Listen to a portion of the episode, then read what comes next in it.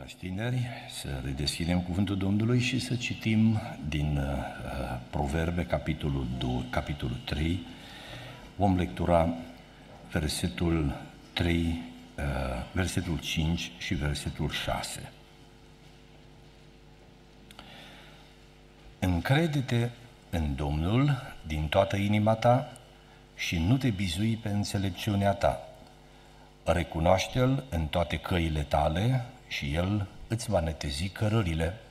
Amin. Amin. Mă invit să vă reașezați.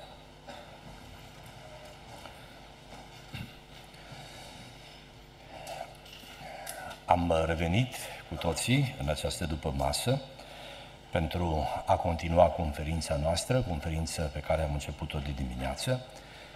Uh, ne-am bucurat împreună cântând și rugându-ne și acum este potrivit să revenim asupra uh, cuvântului de învățătură. Dacă dimineață am vorbit despre relația de prietenie dintre un tânăr și o fată, un băiat și un, uh, o fată, în perspectiva unei relații de căsătorie pentru viață, în această după masă avem înaintea noastră o tematică legată de luarea deciziilor. Decizii fără regrete sau cum să iei decizii după voia lui Dumnezeu. Adevărul e că la tinerețe omul este chemat să ia cele mai complexe și mai, eh, cum să spun eu, de impact decizii. În anii tinereții hotărâm ce profesie urmăm, ne îngrijim de educația noastră și uh, luăm hotărâri privitoare la viitorul nostru profesional. În anii tinereții cam decidem ce o să facem cu viața noastră din punct de vedere spiritual. Tot în anii tinereții hotărâm uh, cu cine să ne căsătorim, ce familie să avem. Decizii foarte complexe, decizii care ne determină viitorul.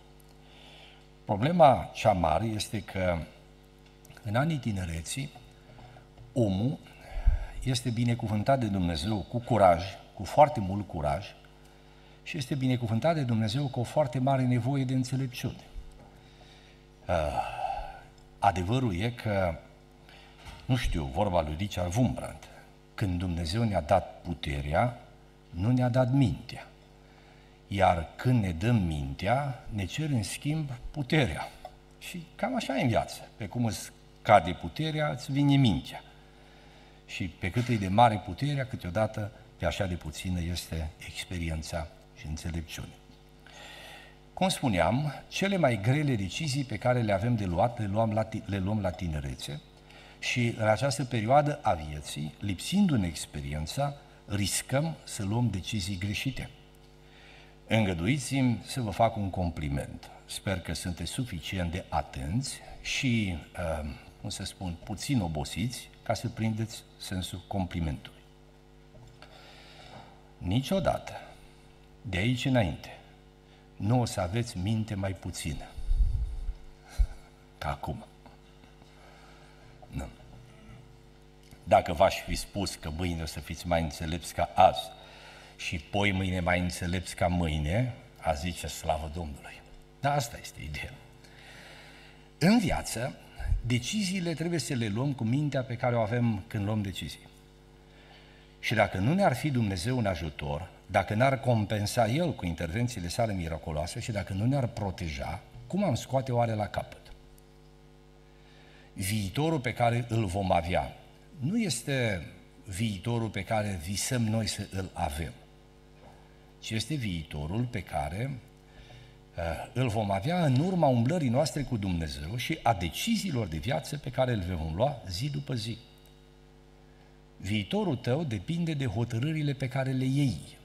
Prin urmare, este foarte, foarte important ca aceste decizii luate să fie decizii luate în înțelepciunea lui Dumnezeu, în voia lui Dumnezeu. Acum, pentru a sintetiza și a ușura primirea cuvântului, o să rog pe cei de la regie, așa le-am numit, m-am înțeles cu ei să numesc, prietenii mei de la regie, să pună PowerPoint-ul pe care l-am pregătit.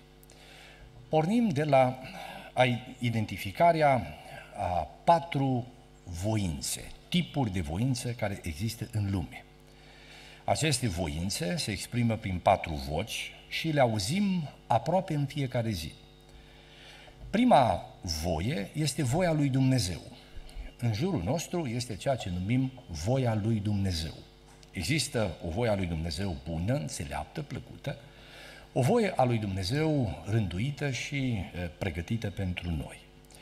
Pe lângă această voie a lui Dumnezeu, mai avem ceea ce se numește voia oamenilor. Să-i rog pe Prat să binevoiască să coordoneze ei mutarea slide-urilor. Deci, voia lui Dumnezeu și apoi voia oamenilor. Există această voie a oamenilor care se exprimă prin părerile celor de lângă noi. Fiecare avem prieteni, avem pe cineva aproape care uh, ne sugerează spunându-ne că așa ar fi cel mai bine dacă am face. Și ni se spune părerea lor. Vi s-a întâmplat vreodată să vină cineva și să vă spună fă așa, că dacă nu faci așa, nu știu ce se întâmplă? Nu? Se exercită și presiuni. Uh, această voie a oamenilor poate fi reprezentată de uh, voia celor din grupul de tineri sau prietenilor de la școală sau poate chiar din partea familiei. Oricum, este o opinie a celor din jurul tău. A treia voință este voia ta proprie. Fiecare om are propria sa voință, modul lui de a vedea și de a înțelege viața, intențiile și planurile pe care și le dorește, vrea să le ducă la îndeplinire. Avem și noi voia noastră, cum se ruga odată unul dintre mai vechii cunoscuți, uh, era foarte dedicat să facă voia lui Dumnezeu, dar era și foarte îndrăgostit și se ruga așa, Doamne Dumnezeule, toate lucrurile să se facă voia ta, sunt de acord, dar am o mare rugăminte, fii de acord de data asta cu mine. Aș vrea să fii de acord cu mine. Că el tare își dorea să facă Dumnezeu cum, cum avea el în plan să facă. Uneori ne putem duce înaintea lui Dumnezeu ca să-i cerem revelația voii sale, nu cu dorință curată de a afla ce ne spune Dumnezeu, ci mai degrabă cu dorința de a avea aprobarea lui Dumnezeu peste deciziile pe care deja le-am făcut. Voia noastră este și ea foarte importantă. A, a patra este voia celui rău. Din nefericire, diavolul are și el un plan al lui și o voie a lui pe care o intenționează cu privire la viitorul nostru, cu privire la viața noastră. Iată dar aceste patru voințe între care uh, ne mișcăm. Voia lui Dumnezeu, voia oamenilor, propria noastră voință și voia celui rău. Când e vorba de luat decizii, deciziile pe care trebuie să le luăm, pe care urmează să le luăm, trebuie să fie neapărat în acord cu voia lui Dumnezeu acele decizii luate în acord cu voia lui Dumnezeu nu vor fi urmate niciodată de regrete. Sunt decizii binecuvântate, decizii care vor face în viața noastră efecte spre fericirea noastră. Acum aș dori să mergem mai departe. Am o întrebare pentru dumneavoastră. Ați vrea să se împlinească în viața voastră planul lui Dumnezeu și voia lui Dumnezeu? Ați vrea ca în deciziile care urmează de aici înainte. Să imaginăm, ne imaginăm că veți trăi până la vârsta de 103 ani. O să, frate, dar chiar așa, numai 103, avem o biserică la Sibiu, o soră care are 103 ani și la ea m-am gândit. Da? Uh, dacă vreți mai mult, nu mă opun. Dumnezeu să vă dea sănătate și viață. Dacă ar fi să trăim până la 100 de ani, asta înseamnă că urmează încă vreo 80 de aici înainte ani în care vor urma aproape în fiecare zi decizii. Unele mai mari, altele mai mici, unele cu puțină semnificație și efecte, altele cu semnificații durabile și irreversibile. Ne dorim ca în aceste decizii să luăm în toate voia lui Dumnezeu. Amin. În esență, există două feluri în care Dumnezeu vorbește omului. Primul fel este calea miracolului, am numit-o aici calea rugului aprins. Și al doilea fel este așa numita cale naturală sau obișnuită. În ea neexistând ceva izbitor miraculos, deși pe fond este o minune. Această cale a rugului aprins am numit-o așa, având în minte experiența prin care Dumnezeu l-a trecut pe Moise. Vă aduceți aminte că el deja știa ce are de făcut în viață, era căsătorit, avea familie, avea casă, avea copii, avea o afacere, se găsea cu oile sale la pășune și într-una dintre zile Dumnezeu l-a căutat surprinzându-l cu un miracol, cu o revelație. În împrejurarea aceea, un rug uh, nu se mai stingea, a fost un foc, focul lui Dumnezeu. Curios, Moise s-a apropiat să vadă ce e cu focul acela și din foc Dumnezeu i-a vorbit punându-i în față un plan, o perspectivă, un drum la care niciodată nu s-a gândit. Niciodată nu i-a trecut prin minte. Dumnezeu i-a spus, lași totul, te vei duce în Egipt și de acolo îmi vei scoate pe poporul meu și îl vei duce în țara pe care am promis că o voi da lui Avram, Isaac și Iacov și acum am în plan ca ce am promis 400 de ani în urmă, stră, stră, strămoșilor tăi, să duc la îndeplinire prin tine. Te vei duce în Egipt și vei scoate de acolo pe poporul meu Israel. Asta a fost viziunea. Asta a fost voia lui Dumnezeu.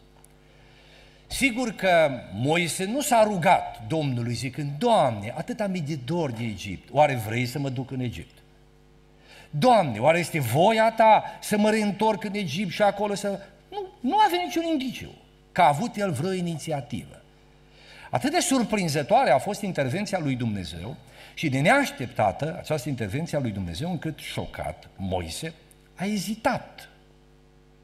Nu i s-a părut potrivit, nu i s-a părut nimerit. A căutat cumva să evite și prin semnele care au urmat s-a confirmat că, într-adevăr, Dumnezeu avea în plan acest drum pentru Moise. Deci calea rugului a prins. E posibil ca și în dreptul vreunia dintre noi Dumnezeu să aducă așa o revelație, cine știe, poate un vis, poate o profeție, poate ceva ce vine deodată și fără veste peste tine, fără să ai întrebări, fără să ai căutări, fără să te preocupe ceva anume, într-un fel cu totul aparte și dirijat de Dumnezeu, Dumnezeu să pune în fața ta un drum, o cale nouă. Și de acum trebuie să iei decizia dacă te duci pe acel drum sau nu.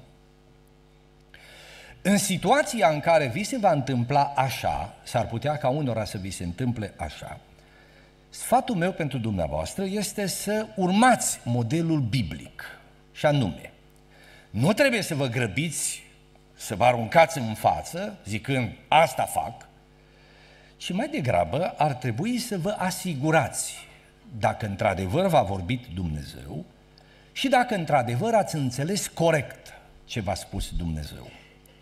Dumnezeu nu se va supăra să puneți întrebări. Vă aduceți aminte că nu s-a supărat pe Moise? Vă aduceți aminte că nu s-a supărat nici pe Gedeon? Ci în mila lui Dumnezeu a intervenit făcând niște semne mari, în urma cărora și Moise și Gedeon și atâția alții după ei au înțeles că în spețele acelea, într-adevăr, le vorbea Dumnezeu. Și au înțeles că este voia lui Dumnezeu și au clarificat ce așteaptă Dumnezeu de la ei. După modelul acesta am putea și noi să facem. Eu am avut personal asemenea experiențe. Când fără să am căutări, Dumnezeu deodată m-a surprins cerându-mi că trebuie să fac ceva. O schimbare care răsturna, mișca, modifica drumul vieții mele și a familiei mele, cum niciodată nu m-am gândit. Și sigur, înainte de a face ceea ce simțeam că Dumnezeu îmi cere, m-am asigurat că într-adevăr mi-a vorbit Dumnezeu și că am înțeles ce trebuie să fac din partea lui Dumnezeu, că am înțeles bine. Că se poate întâmpla să-ți vorbească Dumnezeu și tu să înțelegi pe dos. Se poate întâmpla să ai un mesaj din partea lui Dumnezeu și tâlcuirea lui să fie alta. Da. Deci, grijă la aceste două teme. Adevărul e că de cele mai multe ori Dumnezeu nu ne surprinde cu asemenea intervenții miraculoase. De cele mai multe ori căutările pleacă din propriile noastre nevoi, stârnite de vârsta noastră, de anumite momente din viața noastră. Ai ajuns la vârsta la care trebuie să te însori. Ție ți-a venit în minte întrebarea, frământarea, trebuie să-mi fac familie și cu cine? Tânăra sau tânărul s-a găsit în situația asta, a ajuns în acel moment al vieții sau a ajuns într-o altă cotitură a vieții, te gândești că trebuie să iei decizia la ce școală te duci. Te afli în clasa 12, bacalaureatul se dă anul ăsta, trebuie să decizi ce faci cu viața ta. Te duci la universitate sau nu te duci. Trebuie să iei o decizie. Nu mai poți amâna nu știu cât. De la tine pleacă. Sau mai vine cineva și zice, uite ce îți propun să ne mutăm în România, uite, mergem în România, face și noi cum au făcut mai de mult uh, părinții noștri pe dos, adică eu au venit aici și noi îmi facem pe față, nu ducem în România. Și va trebui să vă gândiți, să luați decizia în privința asta. Poate bine, poate e rău. Gândul ți-a venit în minte ție. Și atunci trebuie să răspunzi întrebării, ce vrea Dumnezeu pentru mine? Cum să iau decizia? Da? Haideți să aprofundăm această temă. Ce am de făcut dacă n-am ruga prins, dacă nu-i niciun miracol? Și eu totuși, totuși trebuie să iau o decizie. Poate că băiatul acela te-a curtat, a stat un pic de vorbă și ți-a propus începerea unei relații. Și tu trebuie să răspunzi la întrebarea, fac sau nu fac? Și cu atâta s-ar putea să fie mai încurcată decizia ta, cu cât uh, mai există o variantă. Da? Să nu crezi că băieții n-au mai multe variante. Asta ne încurcă câteodată, stimați băieți și stimate fete. Variantele.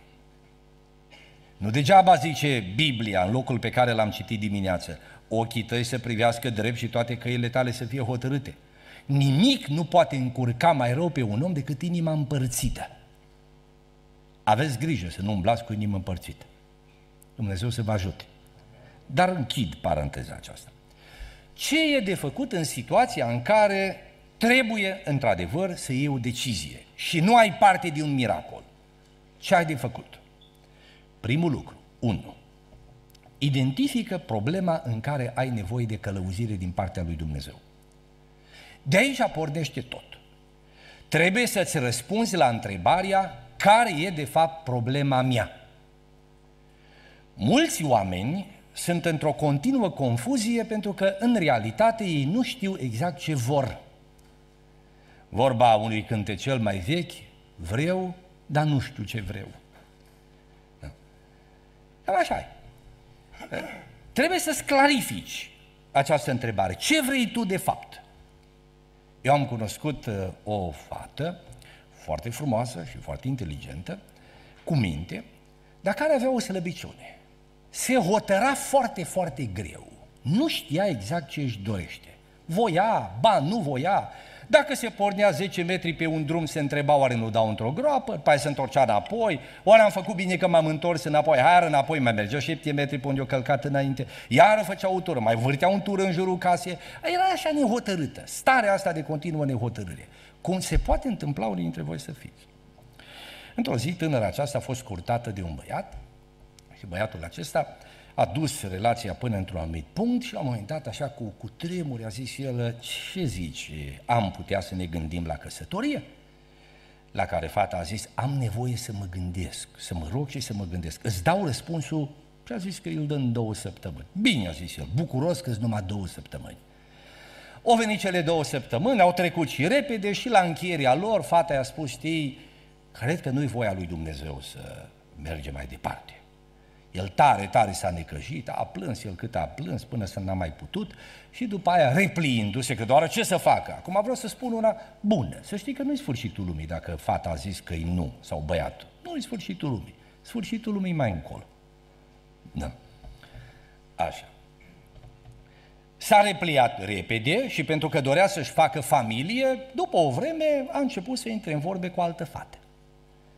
Când aceasta a doua, uh, când prima fată a văzut ce se întâmplă, deodată în inima ei a apărut, a apărut așa un fel de gelozie. Se zice, mă, dar nu e bine ce am făcut eu. Pierd oportunitatea. Și foarte, într-un limbaj numai de fete știut, i-a dat de înțeles că s-a răzgândit. Omul nostru bucuros s-a întors către ea, că nu-i trecuse cu totul simțămintele pe care le avusese altă dată. Au început să povestească din nou, să se împace, tot a fost foarte frumos. Și tot așa cu sfială, auzi, când punem nunta. La care fata zice, care nuntă? Păi a noastră. Oh, am nevoie să mă gândesc. Bun, și de cât timp ai nevoie să te gândești? Trei săptămâni. Puh, bine, fie, merită.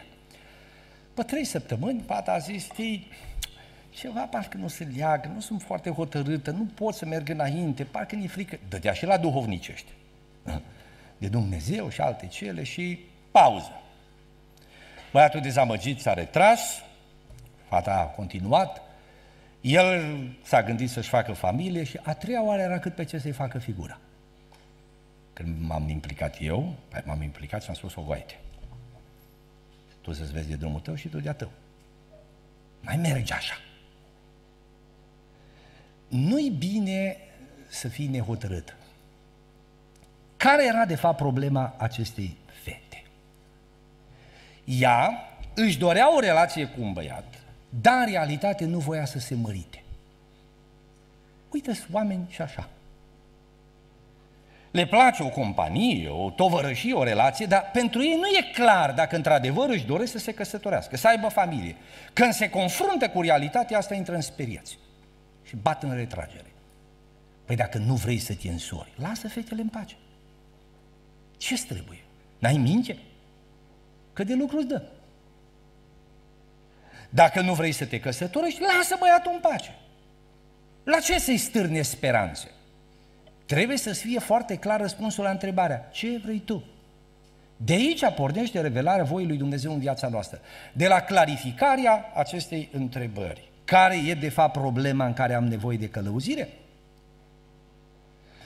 După ce ți-ai clarificat problema, următorul pas, vezi ce spune Biblia despre problema ta. Ai clarificat, asta vreau să fac. Dumnezeu găsește bucurie în acei oameni care știu ce au de făcut. Acum ai clarificat, asta vreau, să mă însor, să fac meserie, să mă mut pe lună. Zic și eu acum, pe lună, nu pe luna aia de pe cer. Nu? Da. Ce am de gând să fac? Deci, după ce ai clarificat asta, du-te la Scriptură să vezi ce te învață Scriptura cu privire la problema ta. Niciodată Dumnezeu nu are un plan și o voie a sa care să vină în contradicție cu ceea ce a revelat în Scriptură. Prin urmare, du-te la Scriptură și vezi ce spune despre problema ta. Acolo în Biblie vei găsi porunci, vei găsi principii, vei găsi exemple, vei găsi o înțelepciune care te va ajuta să-ți clarifici gândurile și să știi ce ai de făcut. Să presupunem următorul scenariu. Uh, ești o fată credincioasă și acolo, la locul tău de muncă, ai cunoscut un tânăr foarte cu minte, educat, într-o familie bună, uh, un băiat respectuos, responsabil, numai că are o problemă. El a zis că e ateu. Nimica nu-i lipsește în afară de asta, că îi ateu. S-a îndrăgostit de tine. Intri cu el în vorbă, te caută, te întreabă. Ascultați-mă bine ce vă spun acum.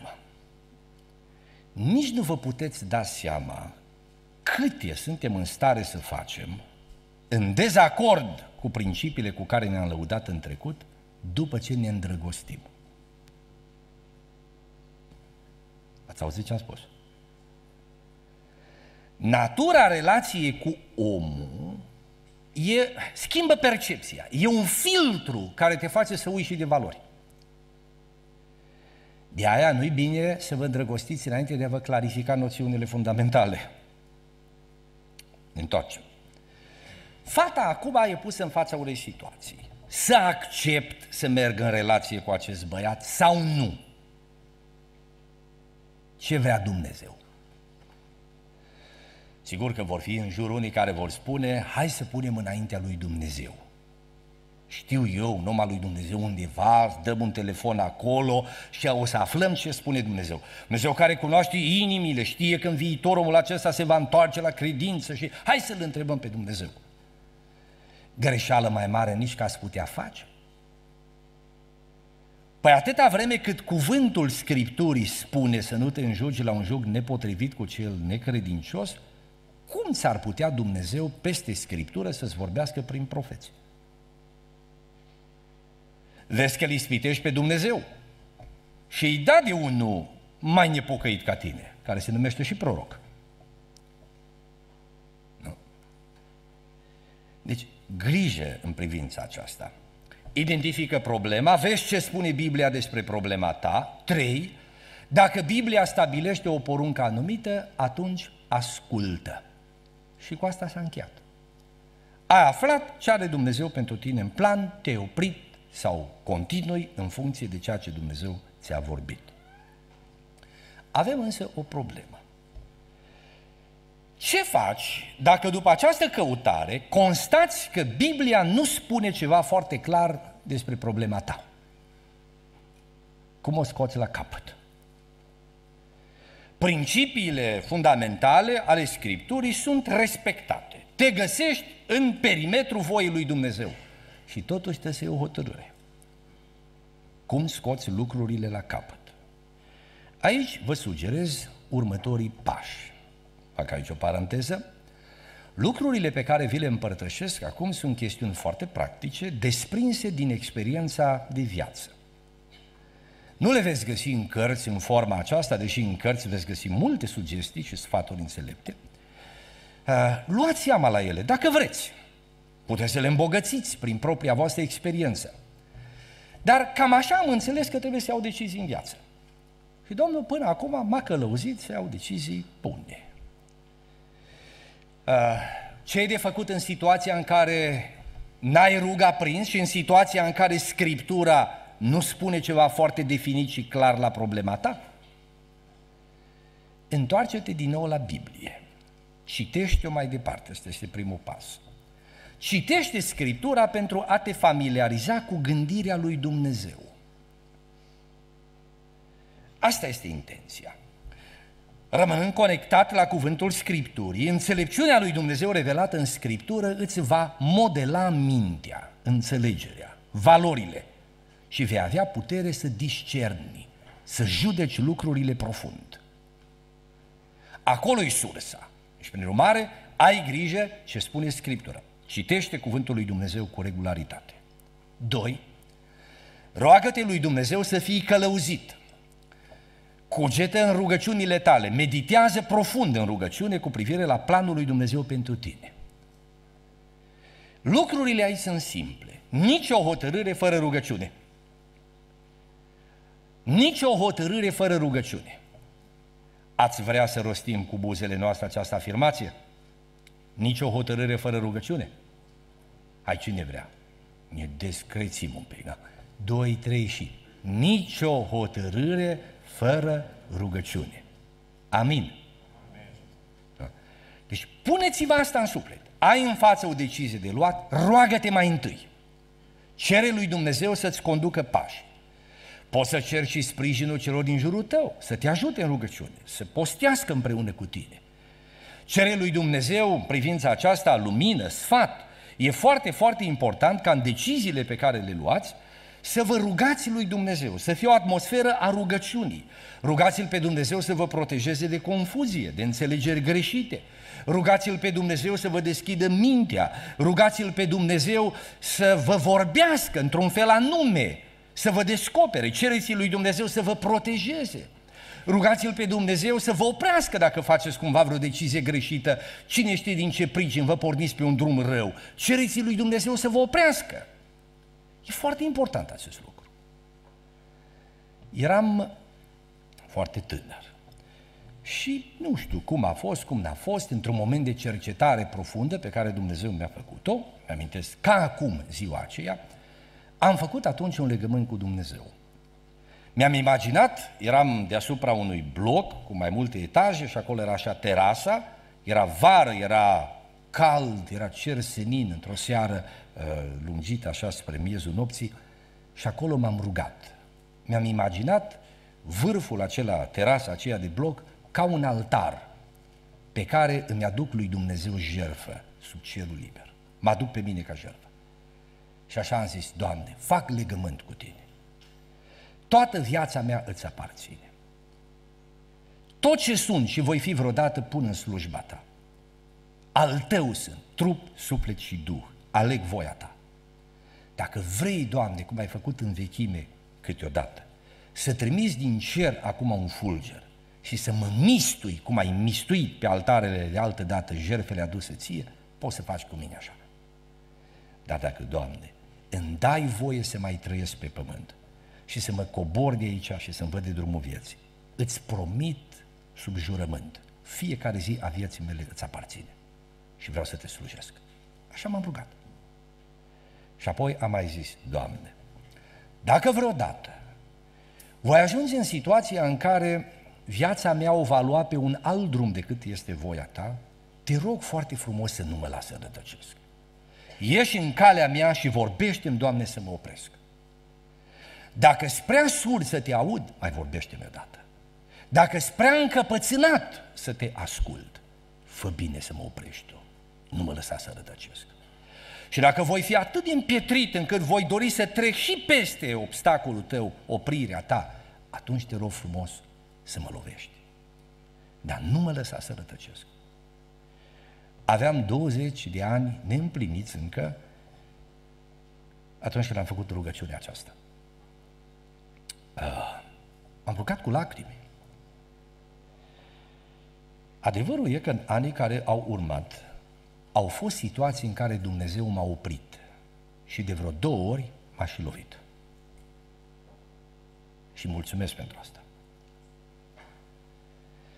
Deci, ideea este așa, roagă-te să fii călăuzit. Fă legământul acesta cu Dumnezeu. E fundamental, dragii mei tineri, să abordați problema călăuzirii așa. În rugăciunea ta, fă legământ că vei asculta de Dumnezeu, indiferent de ce îți va cere să faci. Să nu te temi că Dumnezeu îți va cere să faci ceva ce nu-ți cade bine. Niciodată Dumnezeu nu se va pune împotriva fericirii tale. Voia lui Dumnezeu și binele tău suprem e unul și același lucru. De voia lui Dumnezeu să nu vă fie frică. Bun.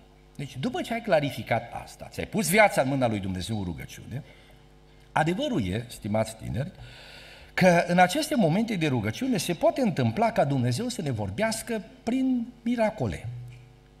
Poți să primești o, un vis de noapte, la un cer de rugăciune poți să auzi o profeție. Voi credeți în prorocii? Credeți că Dumnezeu vă poate călăuzi pașii prin cuvinte profetice? Știți că se poate întâmpla asta.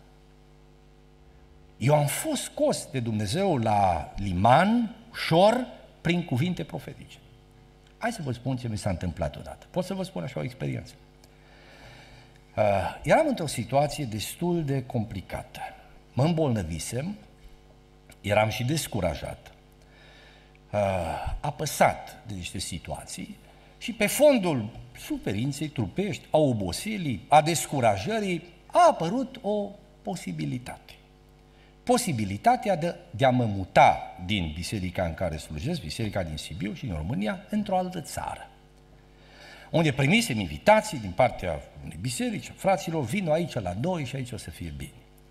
Am povestit cu soția, de-am dus, am vizitat locurile, ne-am sfătuit, ne-am rugat și am și luat în noi decizia, fără să o comunicăm deocamdată, că ne mutăm. Și am și stabilit cam când. Așa ne-a fost în minte. Am mai zis, cât am umblat eu încolo încoace în țară și în afară pentru evangelizări la biserici, să se mai ducă alții. Eu îmi fac bagajele și mă mut și am zis unde. Cam asta mi-a fost decizia. Un frate de la noi din adunare m-a luat așa, Ionică îl cheamă și îmi zice, frate Nelu, nu vii cu mine în vizită până la o familie? Ba da, vin. Ne-am dus. Când să intrăm în casă la oameni, în casă mai erau niște frați se pregătiseră să se roage. Am intrat și noi, pacea Domnului, pacea Domnului, pus și noi la rugăciune și în timpul rugăciunii, o soră cu dat de prorocire acolo din grupul acela, a zis așa, așa îți vorbește Domnul către mine. Să nu zici, nu mă mai duc. Eu, Domnul, te-am chemat să te duci și te vei duce. Numai să înțelegi că în multele tale drumuri, unii oameni te vor opri și îți vor zice, rămâi la noi. Să n-asculți, zice Domnul. E rânduit ca toate drumurile tale să aibă dus și întors. Pai de mine. Din două fraze, două probleme. Mari de tot și copleșitoare pentru mine și familia mea. Prorocul a continuat spunând, pentru întărirea ta, zice, Domnul, ia 10 zile deosebite. Eu m-am gândit atunci, asta o fi de post. N-are cum fi de la Domnul. Ce ar mie Dumnezeu să postesc în starea în care mă găsesc cu sănătate? 10 zile. Nu, nu, asta nu-i de la Domnul. Prorocul a continuat zicând, dar nu de post. Că eu care am făcut corpul știu ce poate și ce nu poate. Zece zile deosebite. Și atâta a fost. Pa, ce-o fi?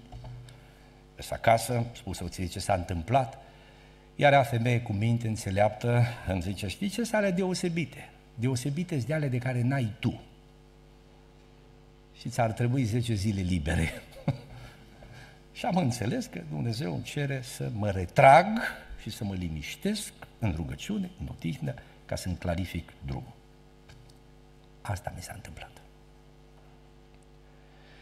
N-ar ajunge în această după masă vreme să vă relatez experiențe de intervenția lui Dumnezeu miraculoasă prin profeție când m-a oprit sau altă dată când m-a împins de la spate. Eu nu știu ce credeți voi despre prorocie, dar v-aș îndemna să fiți deschiși spre această comunicare miraculoasă făcută de Dumnezeu cu omul prin darurile Duhului Sfânt.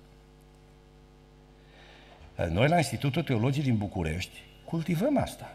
Este o școală pentecostală. Facem rugăciuni. Întâlnim acolo cu frați, chemăm frați profeți la școală, mergem la rugăciune o săptămână sau cât apucăm, la munte, undeva așa să fim. Pentru că așa înțelege că trebuie să umblăm cu Dumnezeu. Cultivați asta. Sunteți tine credincioși, medicostali. Intelectualismul acesta pe care îl găsim în vremurile noastre, hai că ne pricepem la toate. nu e așa. Câți n-au încurcat lucrurile, luând decizii greșite și n-au mai știut cum să se adune. Umblați cu Dumnezeu și Domnul vă va conduce pași. Deci, nicio hotărâre fără rugăciune. Și în această atmosferă a rugăciunii poate interveni oricând miracolul. Mai am un sfat pentru dumneavoastră, dacă vreți să-l ascultați. Eu așa am făcut. Când am avut o prorocie din partea lui Dumnezeu, 100% din partea lui Dumnezeu o prorocie, înainte să mă pun pe cale și să ascult de cuvântul prorociei, eu am luat prorocia aceea și m-am dus la oamenii mei din încredere. La fratele păstor sau la colegi de slujire. Frate Petre, frate Iosif, frate Dor. Mă știi, asta e problema cu care mă confrunt. Asta e prorocia care mi-a venit. Așa am înțeles-o. Dumneata ce zici? Dă-ne un sfat. Nu de prorocie mi-a fost frică, ci de interpretarea mea. Faceți așa. Da, să mergem la punctul 3. Ascultă vocea interioară a Duhului. Acolo, în adâncul inimii tale, Dumnezeu va pune un drum. Îți va arăta o cale. Vei simți că te duci într-o anumită direcție. Inima ta va fi aplecată spre ceva acolo, în situația cu pricina. Te vei bucura la gândul că vrei să faci acel lucru. Da? Ei, Duhul, Duhul lui Dumnezeu va vorbi în adâncul inimii tale arătându-ți drumul. Fii atent la acea șoaptă a Duhului din sufletul tău. Nu se poate, dacă tu ești copil al lui Dumnezeu, să nu pune Dumnezeu în tine vocea aia interioară. Nu se poate. Da? Tu ai identificat problema, ai văzut ce zice Biblia despre ea, ești dispus să asculți de Dumnezeu, ai făcut legământ cu Dumnezeu, te-ai rugat și ai postit să fii călăuzit și acum acolo în sufletul tău, Duhul Domnului va zice, să știi că gândul ai bun. Fata e cum se cade, băiatul acela vine de la mine. Și cu stările și gândurile acestea în suflet, poate o veni și cuvântul profetic, acum patru, te duci la omul lui Dumnezeu să cer sfat. Amintiți-vă ce spune în Biblie.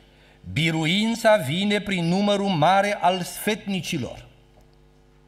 Du-te să te sfătuiești cu numele lui Dumnezeu. Te poți sfătui aici cu părinții tăi, te poți sfătui și în esență, sau cum să spun, în principiu, sfatul trebuie să-l cereți de la păstorii voștri duhovnicești. Asta e regula de, de bază. Mergeți la păstorii voștri duhovnicești și cereți-le un sfat.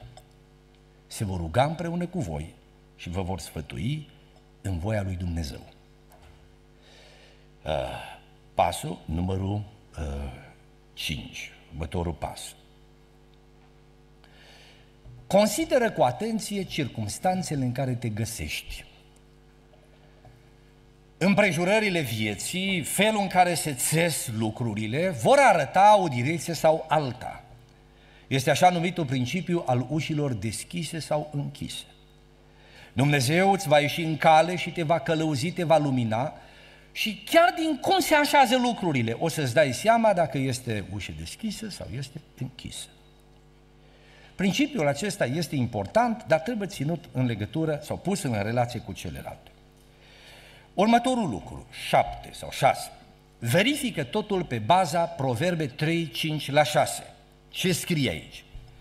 Încrede-te în Domnul din toată inima ta, nu te bizui pe înțelepciunea ta, recunoaște-L în toate căile tale și El îți va netezi cărările. Ce înseamnă asta practic? Asta înseamnă că în atmosfera întrebărilor fiind, în fața unei decizii pe care trebuie să o iei fiind, rugându-te, frământându-te, în inima ta Dumnezeu a pus o așezare. Poate din cuvânt profetic s-a confirmat, din sfatul pe care l-ai primit de la oamenii lui Dumnezeu, s-a confirmat. Împrejurările în care te găsești confirmă că, într-adevăr, acesta este drumul cel bun. Și acum tu ești în pragul unei decizii. Înainte să iei decizia, aplică ce este la Proverbe 3, 5 cu 6. Ce înseamnă asta practic? Să vă ilustrez cum am făcut eu. Un exemplu din propria viață. Eram uh, înainte de căsătorie. Laura, soția, se botezase în apă. Atâta ne era de dragă. Fugea ochii tot după ea în biserică. Nu mă puteam abține. Nu. No. Acum a venit vremea să mă mărturisesc. Dar tare mi teamă că mă laud. Așa. Într-o zi, unul dintre foștii colegi de școală, păstorul lui Mițoi, mi-a fost colegi de seminar, colegi de clasă, prieteni buni, așa suntem și acum, l-am invitat să vină la noi la biserică, acolo la Sibiu, să slujească. Am povestit toată sâmbăta după masa de toate. Ne-am rugat împreună, i-am împărtășit și frământările mele cu privire la căsătorie. I-am arătat și poze cu fata, că știam, știut eu să fac rost de poze. Da. Uh, și duminică la biserică, așa cum am stat și așa frații, uh, stăteam și eu lângă Luigi și el îmi dă așa cu cotul discret și îmi șoptește la ureche. E la biserică fata. Eu zic, îi, dar nu te uita în partea aia acum până îți spun unde e. Pe banca a treia de la partea dreaptă perete spre așa și am dat locația. Uh, el înșeptește la ureche după vreo 3-4 minute. Ce am simțământul că e de la Dumnezeu. Hai ce mi-a părut bine. Acum, voi să nu credeți că păstorii între ei vorbesc numai de program. Câteodată vorbesc și de viitoarele programe. da. Poate că la voi altfel.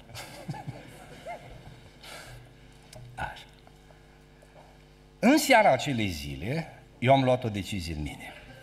Am zis, Doamne, simțământul meu este că acesta e planul Tău pentru mine și că asta îmi doresc să fac.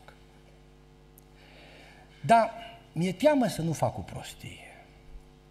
Și iată ce te rog. Pun în față trei săptămâni. Și în aceste trei săptămâni te rog frumos să se întâmple următoarele. 1. Dacă este voia ta să mă căsătoresc cu Laura, te rog foarte frumos să zici da. Și mă însor cu ea. Doamne, dacă nu e voia ta să merg pe drumul acesta și eu cursă și eu sunt într-o mare confuzie și în pericolul de a face o mare greșeală, ieși rogute în calea mea și spune nu. Și îmi văd de drumul meu, te ascult în timp ce mă rugam, mi-a venit în minte, a zis, da, eu ce mă fac dacă trec trei săptămâni și Dumnezeu nu zice nici da, nici nu? Ce mă fac eu? Și am zis, Doamne, să nu te super pe mine. Uite ce m-am gândit eu să fac. Dacă taci, tăcerea pentru mine este aprobare. Acolo mi inima și dacă taci, înțeleg că am ajuns în punctul în care trebuie să-mi asum răspunderea. Că pe drumul acesta s-ar putea să nu fie chiar toate cum mă gândesc eu că aș vrea să fie. Îmi asum răspunderea. Sunt sigur că ești cu mine și mă binecuvântez. Și o spun de acum, taci, eu mă duc pe drumul ăsta. Am lăsat lucrurile foarte clare. Au trecut săptămânile, dar eu am știut de cum am gătat rugăciunea că Dumnezeu să tacă. Că îmi vorbise prea mult înainte. Dar am socotit că este înțelept să nu mă avânt așa uh, în iureș, în decizie, că e mai cu minte să mai așez lucrurile, să mai cuget, să mă mai rog, să aștept, să las loc lui Dumnezeu să-mi netezească cărările. Eu așa v-am sfătuit să faceți. Și o să vedeți că Dumnezeu vă va ieși în cale și vă va conduce. Da? Deci ăsta ar fi pasul numărul 6. Șepte, crede că Dumnezeu te călăuzește, adică trebuie să exprimi asta în sufletul tău. Dumnezeu a promis că te va călăuzi, a promis că îți netezește cărările, a promis că te va lua de mână și te va conduce. El a făgăduit asta. Și trebuie să te bizui pe asta. Nu te va lăsa.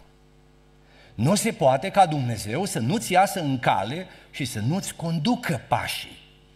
Dacă tu l-ai onorat, împlinind ce am zis până în acest punct. 8. Ia o decizie inteligentă și acționează într-un mod potrivit. Și ferm. S-ar putea ca după ce ai luat această decizie, în sufletul tău să vină pace. Asta fiind nouă. Pacea interioară pe care o trăiești confirmă că decizia este corectă, că este de la Dumnezeu. Acum am băgat de seamă ceva. Unii oameni, ajungând în punctul acesta, ajung să se deliniștească. Când se roagă, au pace. Când termină rugăciunea și să iau cu una cu alta, vine peste un fel de neliniște mai intră în vorbă cu unul cu altul, mai ridică oamenii întrebări, se mai aude că nu știu cine, cine ce a pățit, cum a hotărât greșit, cum i s-au încurcat lucrurile. Și peste el vine o neliniște și o frică și o teamă. Zic, ce mă fac, vai? Apoi iară la rugăciune, plânge în rugăciune și când se roagă, simte prezența lui Dumnezeu. Hai, bine, bine, bine. Și după aia când uită de rugăciune, iară neliniștea pe el.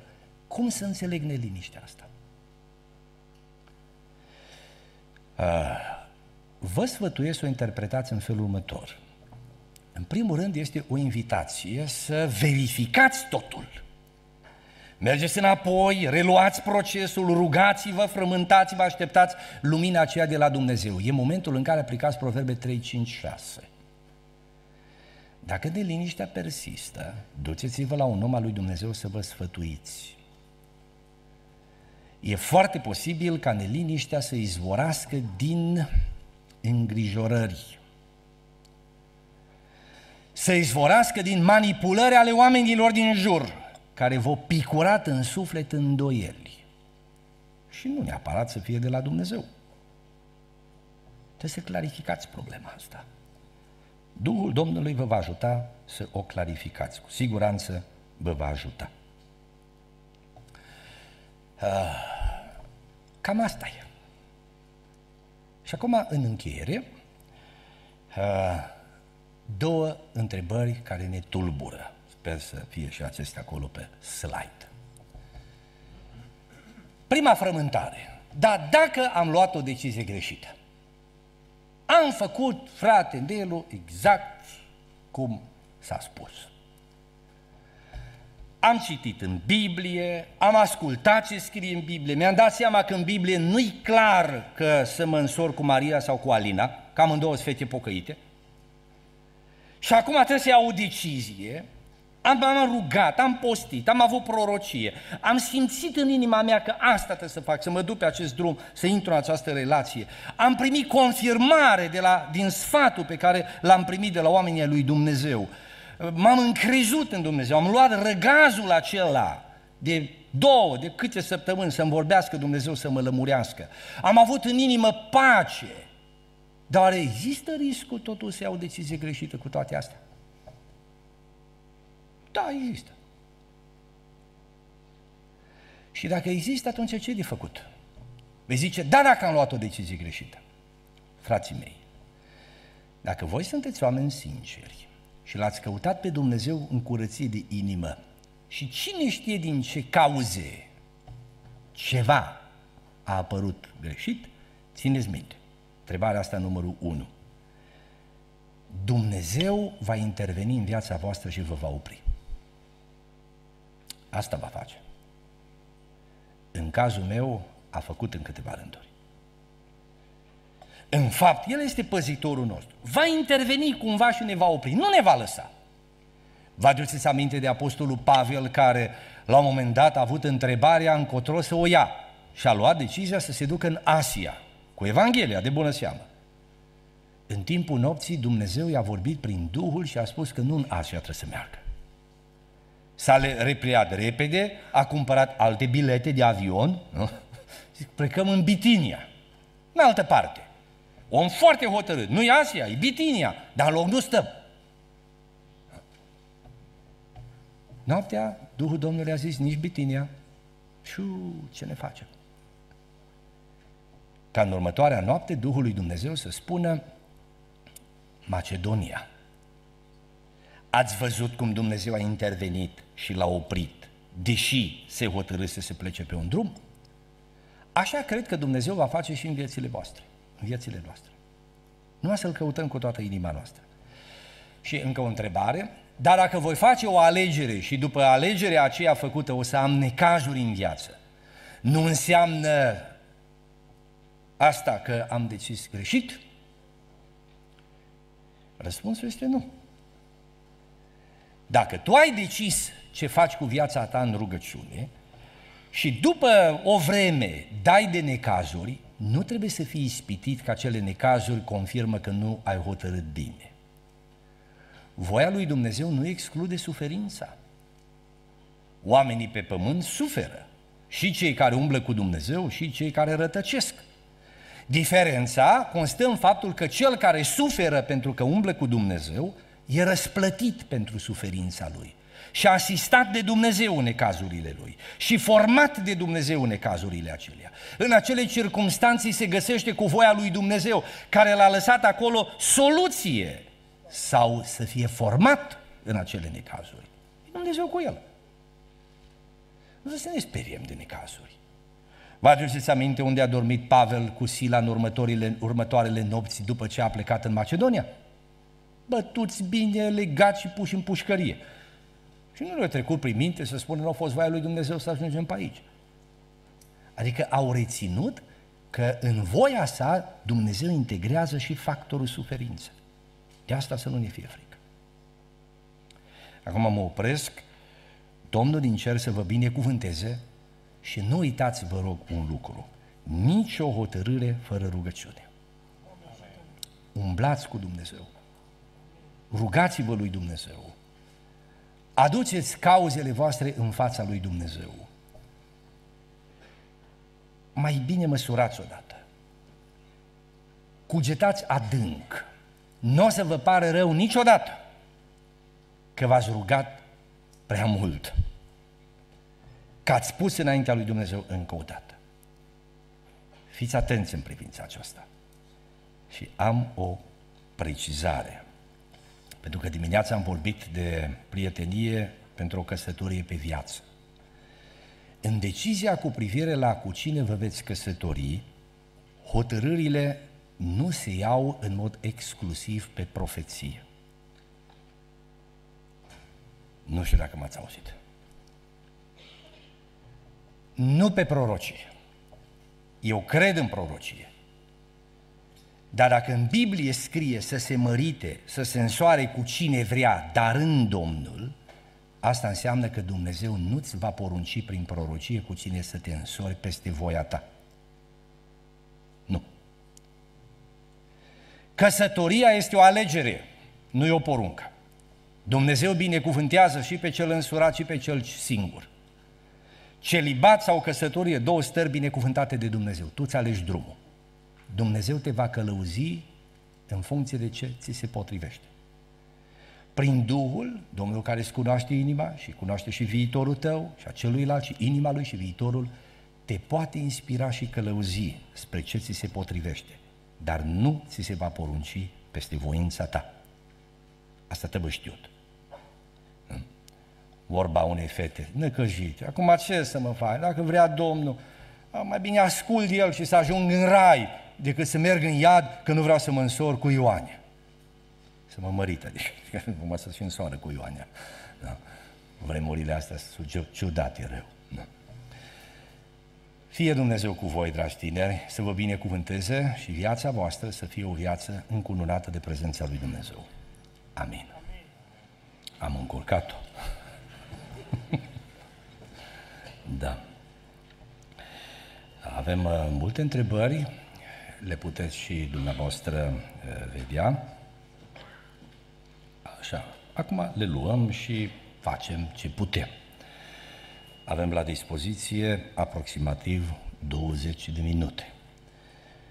Ei bine, m-am uitat aici către cor și am văzut așa o rază de speranță. Slavă Domnului că numai atât. Așa. Există persoana potrivită la momentul nepotrivit? Uh, nu persoana potrivită e prezentă la momentul nepotrivit, ci tu ești nepotrivit. Deci ce se întâmplă? Persoana poate fi potrivită, dar dacă nu poate fi realizată căsătoria, cine știe din ce pricini, nu e momentul. Adică persoana poate fi potrivită, dar momentul nepotrivit. Și care e, ce trebuie făcut în situația aceasta? În situația aceasta, așteptați. Așteptați. E posibil să vă vedeți unul pe celălalt și eu cunosc situații când uh, tineri care s-au cunoscut în adolescență și au știut din adolescență că vor face familie. Dar, uh, pentru că nu era momentul potrivit, chiar dacă ei erau potriviți, au ales să pună relația la congelator. Și s-au mai întâlnit după 18 ani. Adică după ce au împlinit 18 ani. Nu. Ok? Deci dacă e mai mare, înseamnă că e mai mare. Da, vedem mai bine. Uh, o întrebare pe care o văd aici în atenția mai multora, n-am reușit să mă mențin pe cale după botez, am căzut și fug de cina Domnului de luni întregi. Ajutor! ce de făcut? Cuvântul Domnului spune că iertarea, deci ce va sugera să faceți, este să rezolvați problema vinovăției într-un mod biblic. Ce înseamnă asta? Iertarea păcatului făcut după botez este tema epistolei 1 Ioan. Cum să o scoatem la capăt dacă am căzut după ce ne-am botezat în apă? Epistola 1 Ioan ne spune că sunt de făcut patru lucruri. 1. Bizuie-te, adu-ți aminte că Isus Hristos a murit pentru tine. El e jertfa de ispășire pentru păcatul tău și pentru cel după botez. 2. Isus este mijlocitorul tău la dreapta lui Dumnezeu. El este marele preot, este mediatorul. Chiar dacă tu n-ai reușit să stai în picioare și să ții legământul, Dumnezeu a rămas credincios.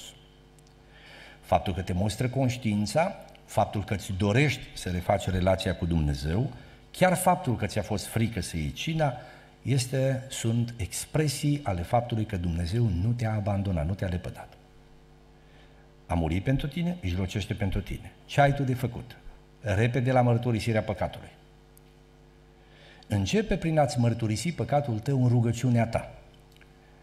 Dacă în timp ce te rogi, îți plângi păcatul în rugăciune, ai primit de la Dumnezeu pace, e semn că ești iertat, du-te înainte. Dacă nu-i, nu-i pace în inimă și mai mult cazi din nou în păcatul pentru care ai cerut iertare, este semn că ar trebui să mergi să vorbești cu un om al lui Dumnezeu să te mărturisești la un slujitor. Cum scrie în Biblie, mărturisiți-vă unii altora păcatele.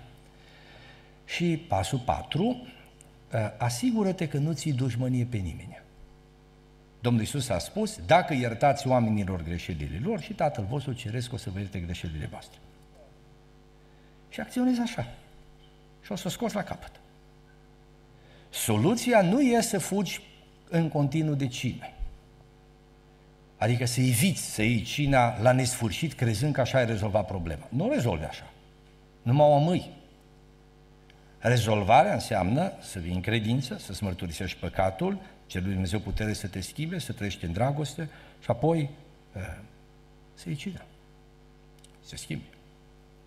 Bun, mulțumesc. Aici o întrebare care a devenit foarte populară. Măi, ce votați la asta de zici că aici e acum rulet? Da. Cine trebuie să facă primul pas? Băiatul sau fata? Aici întrebarea asta. Care apucă primul? În general, băiatul. Da? Băiatul face primul pas. Dar va spune o fată, da, da, atât al tot aștept și nu mișcă nimic. Ce să fac în situația asta? În situația aceasta acționează prima, dar fă atât de inteligent încât băiatul să creadă că ideea îi aparține lui. da. Nu știu cum o să o scoți la capăt.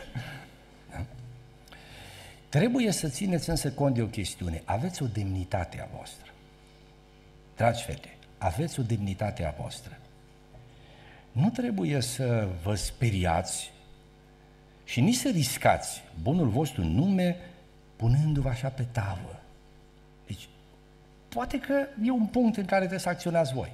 Și o puteți face foarte inteligent. Uite, eu vă sugera un fel inteligent. Dacă ați fi membru în Biserica Emanuel din Sibiu, va zice, haideți la mine, păstorul vostru. Puneți-mi ce vă doare. Pe mine mă doare Marius. ok. Deci Marius e cauza suferințelor. Așa. Și îți place de el? Da. Și eu îmi dau seama, în conversația noastră ne dăm seama că într-adevăr vă potriviți. Atunci eu să, nu o să trădesc, ferească Dumnezeu. Îl iau pe Marius cu mine la o plimbare și ce zici, Marius? Mă, ți-o venit vremea să te însori, mai. Să știi că ești o fată care pe tine te iubește. Uite, Domnul mie mi-a descoperit. Tu trebuie să vorbești cu ea. Mă, nu fi naiv, măi. Uite așa, uite așa. Chiar este, frate, de atâta vreme mă gândesc, dar mi-e frică să nu mă respingă. De aia nu m-am dus până acum. Oh, asta e problema. Nu te teme. Vrei să vorbesc eu cu ea? deci poți acționa așa inteligent. Găsești tu doar o cale și fată deșteaptă. Că de ți-o și venit ideea să acționezi. Așa. Mai sunt multe alte căi. Uh,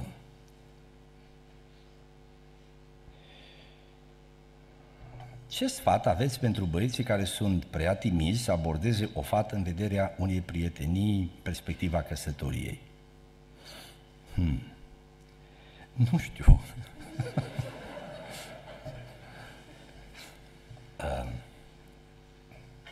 cumva va trebui să vă luați inima în dinți da? și să vorbiți. Iar aici, stimate domnișoare, am pentru dumneavoastră o sugestie. Uh, fiți sensibile. Nu e chiar ușor să deschizi așa un subiect. Fiți sensibile. Nu uh, torceți spatele și nici să nu fiți mufturoase. Că o să treacă ani peste voi și așa o să vă treacă de mofturi când o să rămâneți în gară singure de numai. Nu? Fiți un pic sensibile. Nu? Dați șansă. Băiatul acela care pare timid, să știți că timiditatea este o trăsătură pozitivă de caracter, nu este o slăbiciune. Acum voi trageți un pic aer în piept și rezolvați problema, că dacă rămâi tot timid și nu faci nimica, salut! Fecior bătrân. Nu? Dumnezeu ți-a pus pâinea pe masă, cuțitul la tine. Apucă-te. Nu? Așa. Deci, așa poți să rezolvi problema, să-ți treacă. Nu? Um.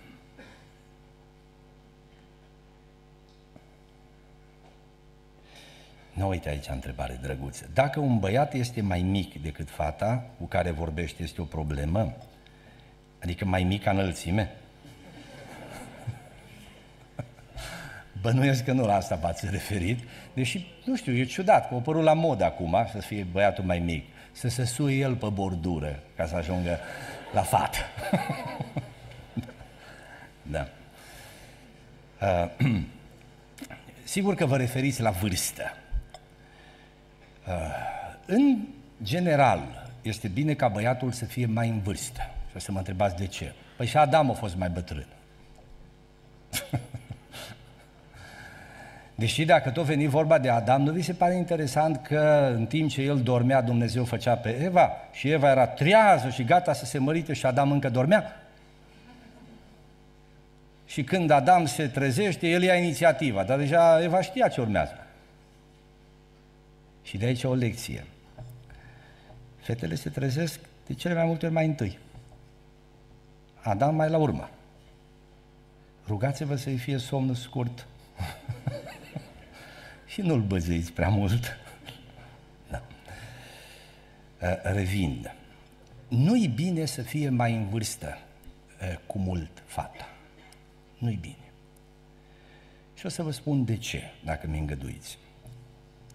Din punct de vedere fizic, o fată se trece mai repede. Asta e lecția vieții.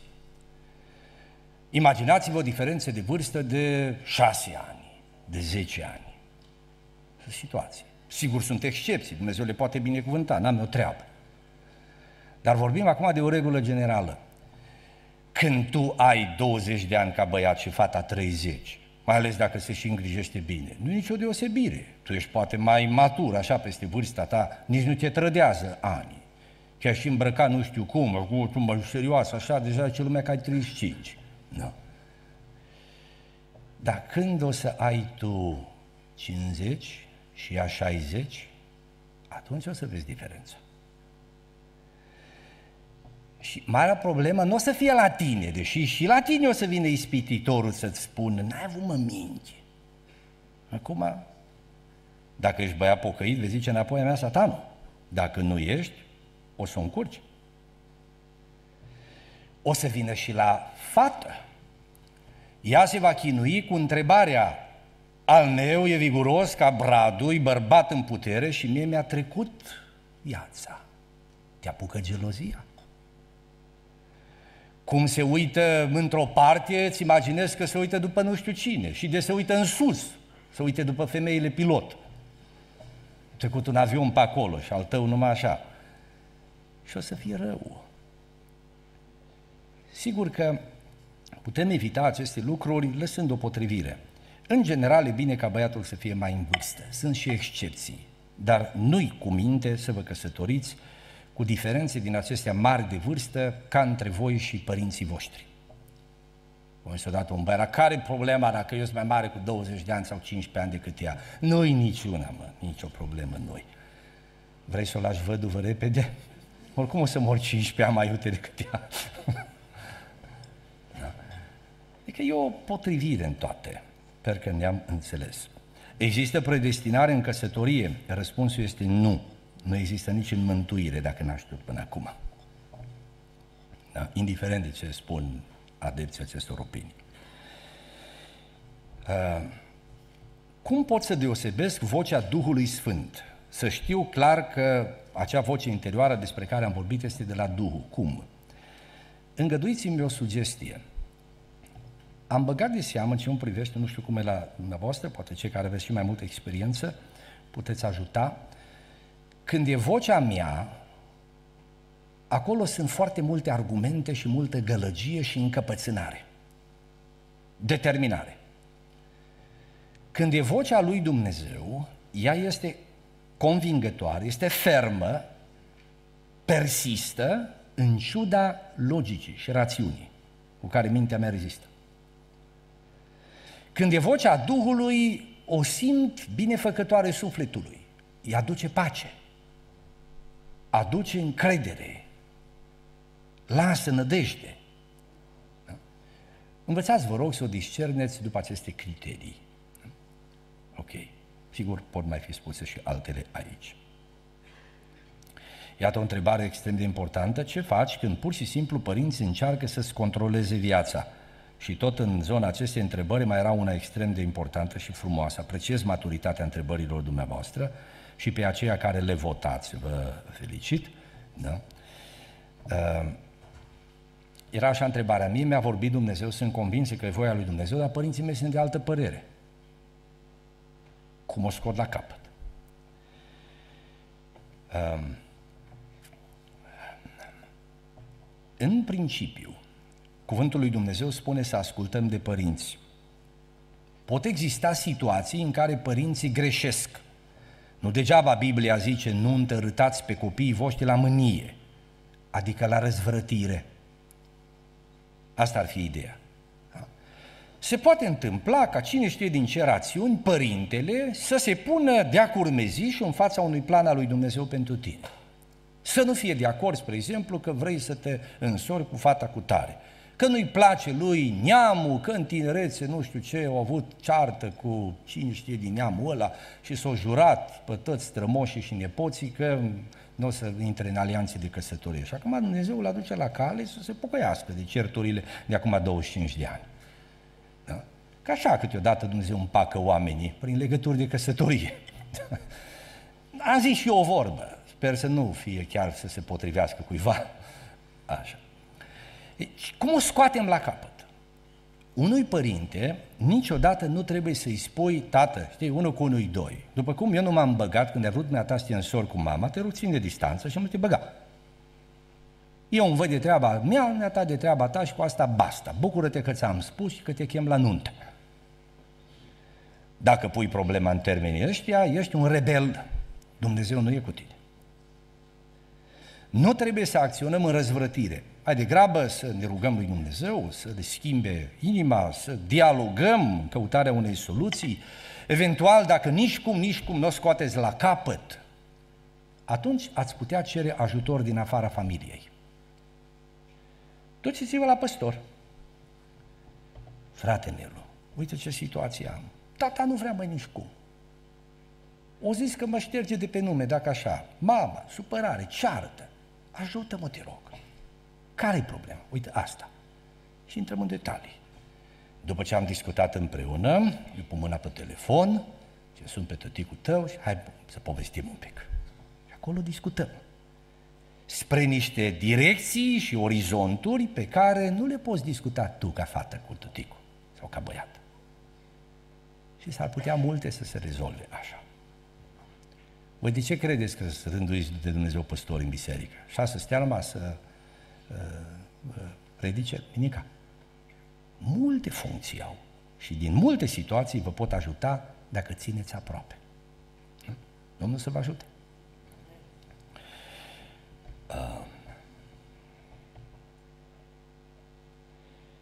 Cu îngăduința dumneavoastră selectez încă două întrebări.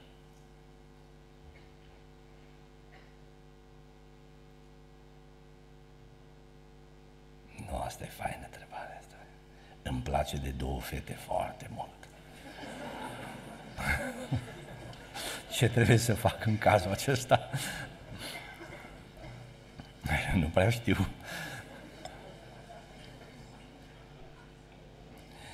Da. Oricum, fetele n-au greșit cu nimic.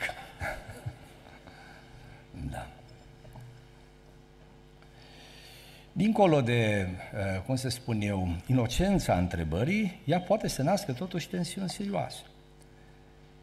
Da?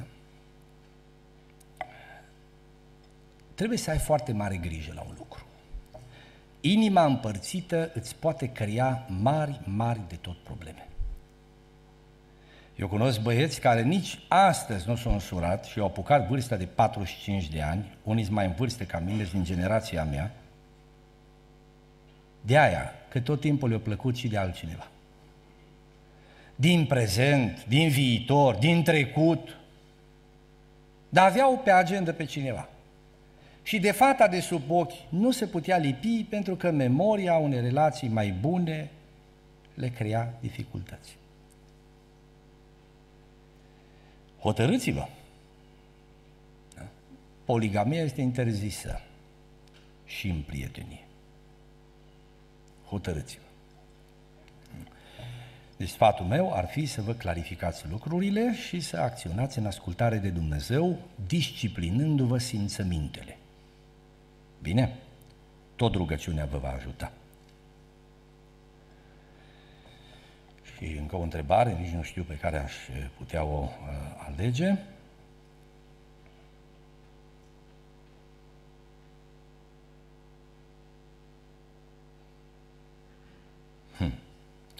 Ce faci atunci când vorbești cu un băiat care susține că vrea ceva serios, dar nu se mai decide? Care poate să fie motivul pentru care nu o faci? Na bună treabă și asta. Păi dacă zice că e serios și nu e serios, care o fi motivul pentru care e neserios?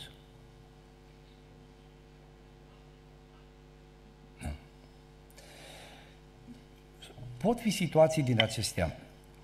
Uh, le-am întâlnit și eu. Facem o relație serioasă, dar nu mai finaliza nicicum. Trebuie cumva să fie finalizată, dată o direcție. În situația asta eu v-aș sugera fetelor un sfat. Uh, dragul meu, unul cu unui doi, ai spus că vrem o relație serioasă. Da, așa este. Și ce înseamnă mintea ta relație serioasă? Nu uite ce, eu am ajuns în punctul în care trebuie să știu ce fac cu viața mea. Eu mi-am săturat de prietenii și de prietenii fără finalizare. Decide-te, vrei să ne facem familie sau nu? Hai să luăm o decizie în următoarele trei săptămâni. Spune. Și dacă după trei săptămâni tot nehotărât, lasă-l în pace și vezi de drumul tău. Să se învețe minte, Gheorghe. Deci nu poți așa ține la nesfârșit. Iar dumneavoastră, stimați băieți care ați fi, ați fi în categoria asta, credeți că vă stă bine să încurcați oameni? Deci ce mai vreți? Deci și vă trebuie să știți ce vreți. Dacă doriți să vă... Dacă nu e ceva în regulă cu fata, vezi de drumul tău, lasă-o în pace. Nu încurca. Dacă e ceva în regulă cu ea și nu te poți hotărâ cine știi din ce pricini, fii transparent, comunică. Poate că e o problemă, n-aștepta să știa ce gândești. Spune care e problema. Poate că nu ești hotărât din cauza faptului că ești încurcat în niște situații și ți-e greu să le spui. Cum să-i spui tu ei că vrei să te însori cu ea când tu ești creditat la bancă și cu contul blocat? Te tem de asta. Vorbește! Oamenii când dialoghează scot lucrurile la capăt. Și vei rămâne surprins că și din cauza asta unii sunteți nehotărâți. Că sunt niște lucruri și n-ați vrea. Vă gândiți, o rezolv eu mâine și după aia îi spun. Și de jumătate de an tot o rezolv mâine. Da? Fii bărbat. Amin.